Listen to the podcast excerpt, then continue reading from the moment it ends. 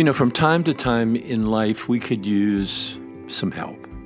I know that's been true of me, even to the point that I needed to go away for some intensive help a number of years ago.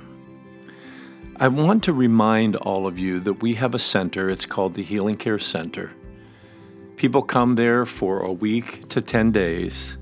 They receive care by someone that is highly trained, very empathic, anointed of the Lord. And we have a lot of individuals that come and spend time with us precisely to get some help. Now, the reason I'm mentioning that is maybe you could use that kind of help, but it may be that you know some folks that are really struggling. And if so, go to our website. You can find information on the Healing Care Ministries website. There will be a phone number that you can call. You'll have a chance to chat with someone that knows all about what we offer. I simply wanted to mention this today. I felt led to mention it today. And if that's you, if that's someone you know, give them a call. They'll be happy to spend some time talking and suggest different levels of care that may help you. Let's have a word of prayer. Father, we come in the strong name of our Lord and Savior Jesus, and we ask that your Holy Spirit would guide and direct our time. Father, I've just been talking about individuals that have experienced certain hurt. We're thankful, Lord, that you've provided for us a facility and people and an opportunity to help those folks in your name. Lord, if anyone's listening or knows someone that could use that care, may your Spirit guide them. I know, Lord, you want to set every one of us free. It's in Jesus' name we pray. Amen. So, my wife is reading through a series of Hannah Hurnard books, and she gave me one to read, and I, I don't even know that I was all that motivated, and yet I picked it up and I found this story in it. What I'm going to read to you actually comes from a book by Charles Kingsley called Water Babies, but it's quoted here, and I want you to just listen to it. Tom, the chimney sweep in Charles Kingsley's Water Babies, after clambering up innumerable chimneys in a huge mansion, lost his way.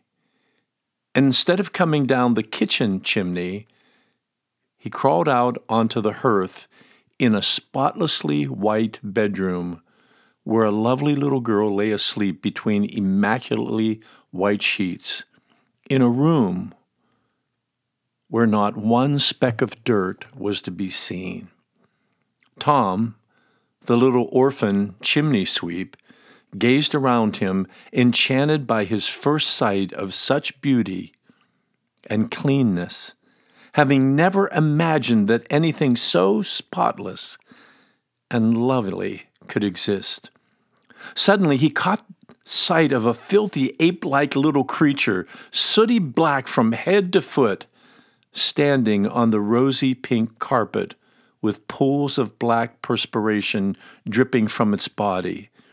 It was such a shockingly object in these surroundings that he shook his fist at it and shouted furiously, Get out of here at once!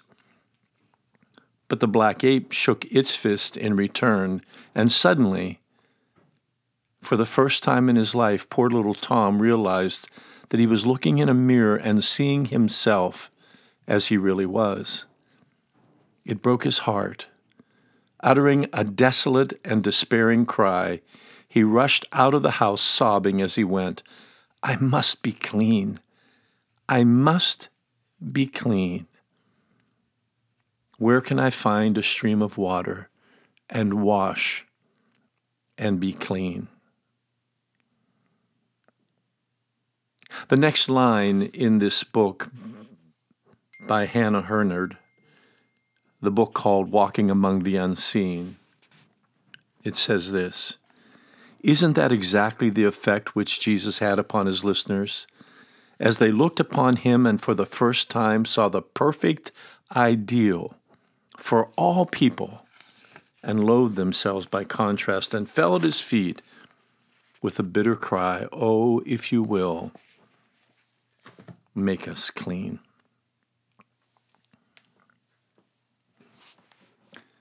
There's a passage of scripture that comes in the Gospel of Mark. Jesus is doing some healing.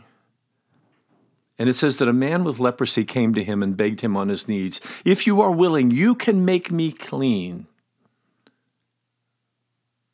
Jesus was indignant. He reached out his hand and touched the man. I am willing, he said. Be clean.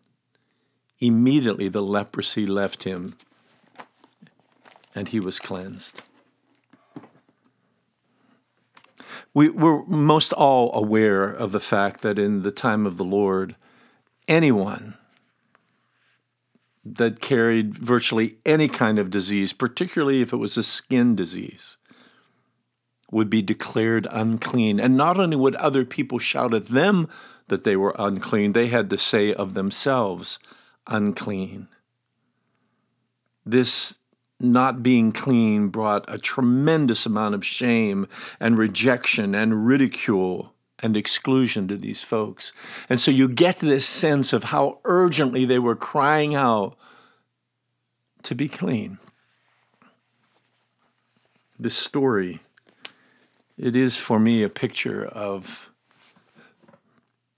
what many, many people feel about themselves and the generosity of Jesus Christ, who says that he came in order that we can be clean.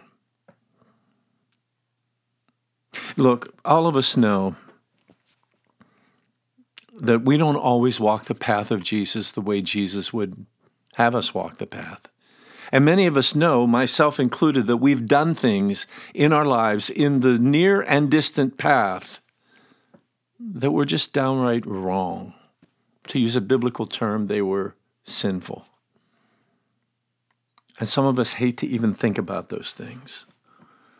And yes, we've asked the Lord for forgiveness, but how many individuals are there that these, these memories come back again and again? They play like a tape in your mind, or maybe like a movie where you see those scenes again and again of things that you've done, and it almost feels as like we wear them.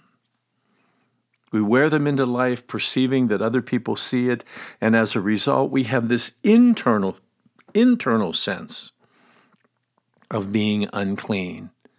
We don't often hear people saying that to us from the outside, but boy, there can be voices on the inside that declare that over and over again unclean.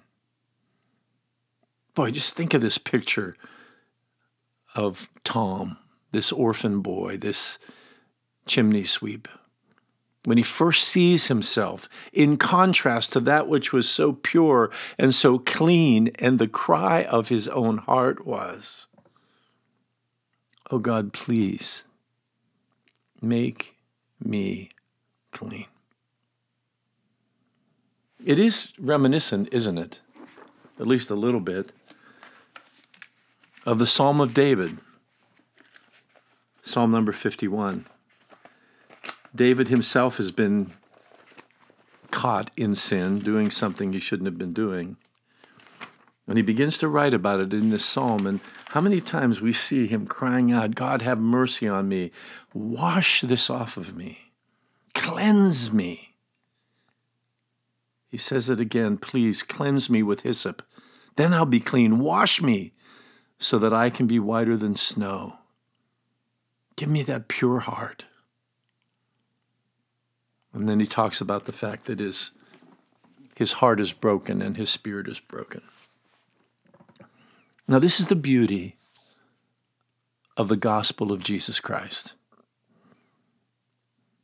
Because we even see it in the book of Revelation, this amazing promise that because of the blood of Jesus, we're not only forgiven, which is so important,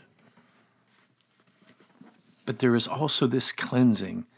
The symbol is always the cleansing of our robe. but it means the cleansing of who we are.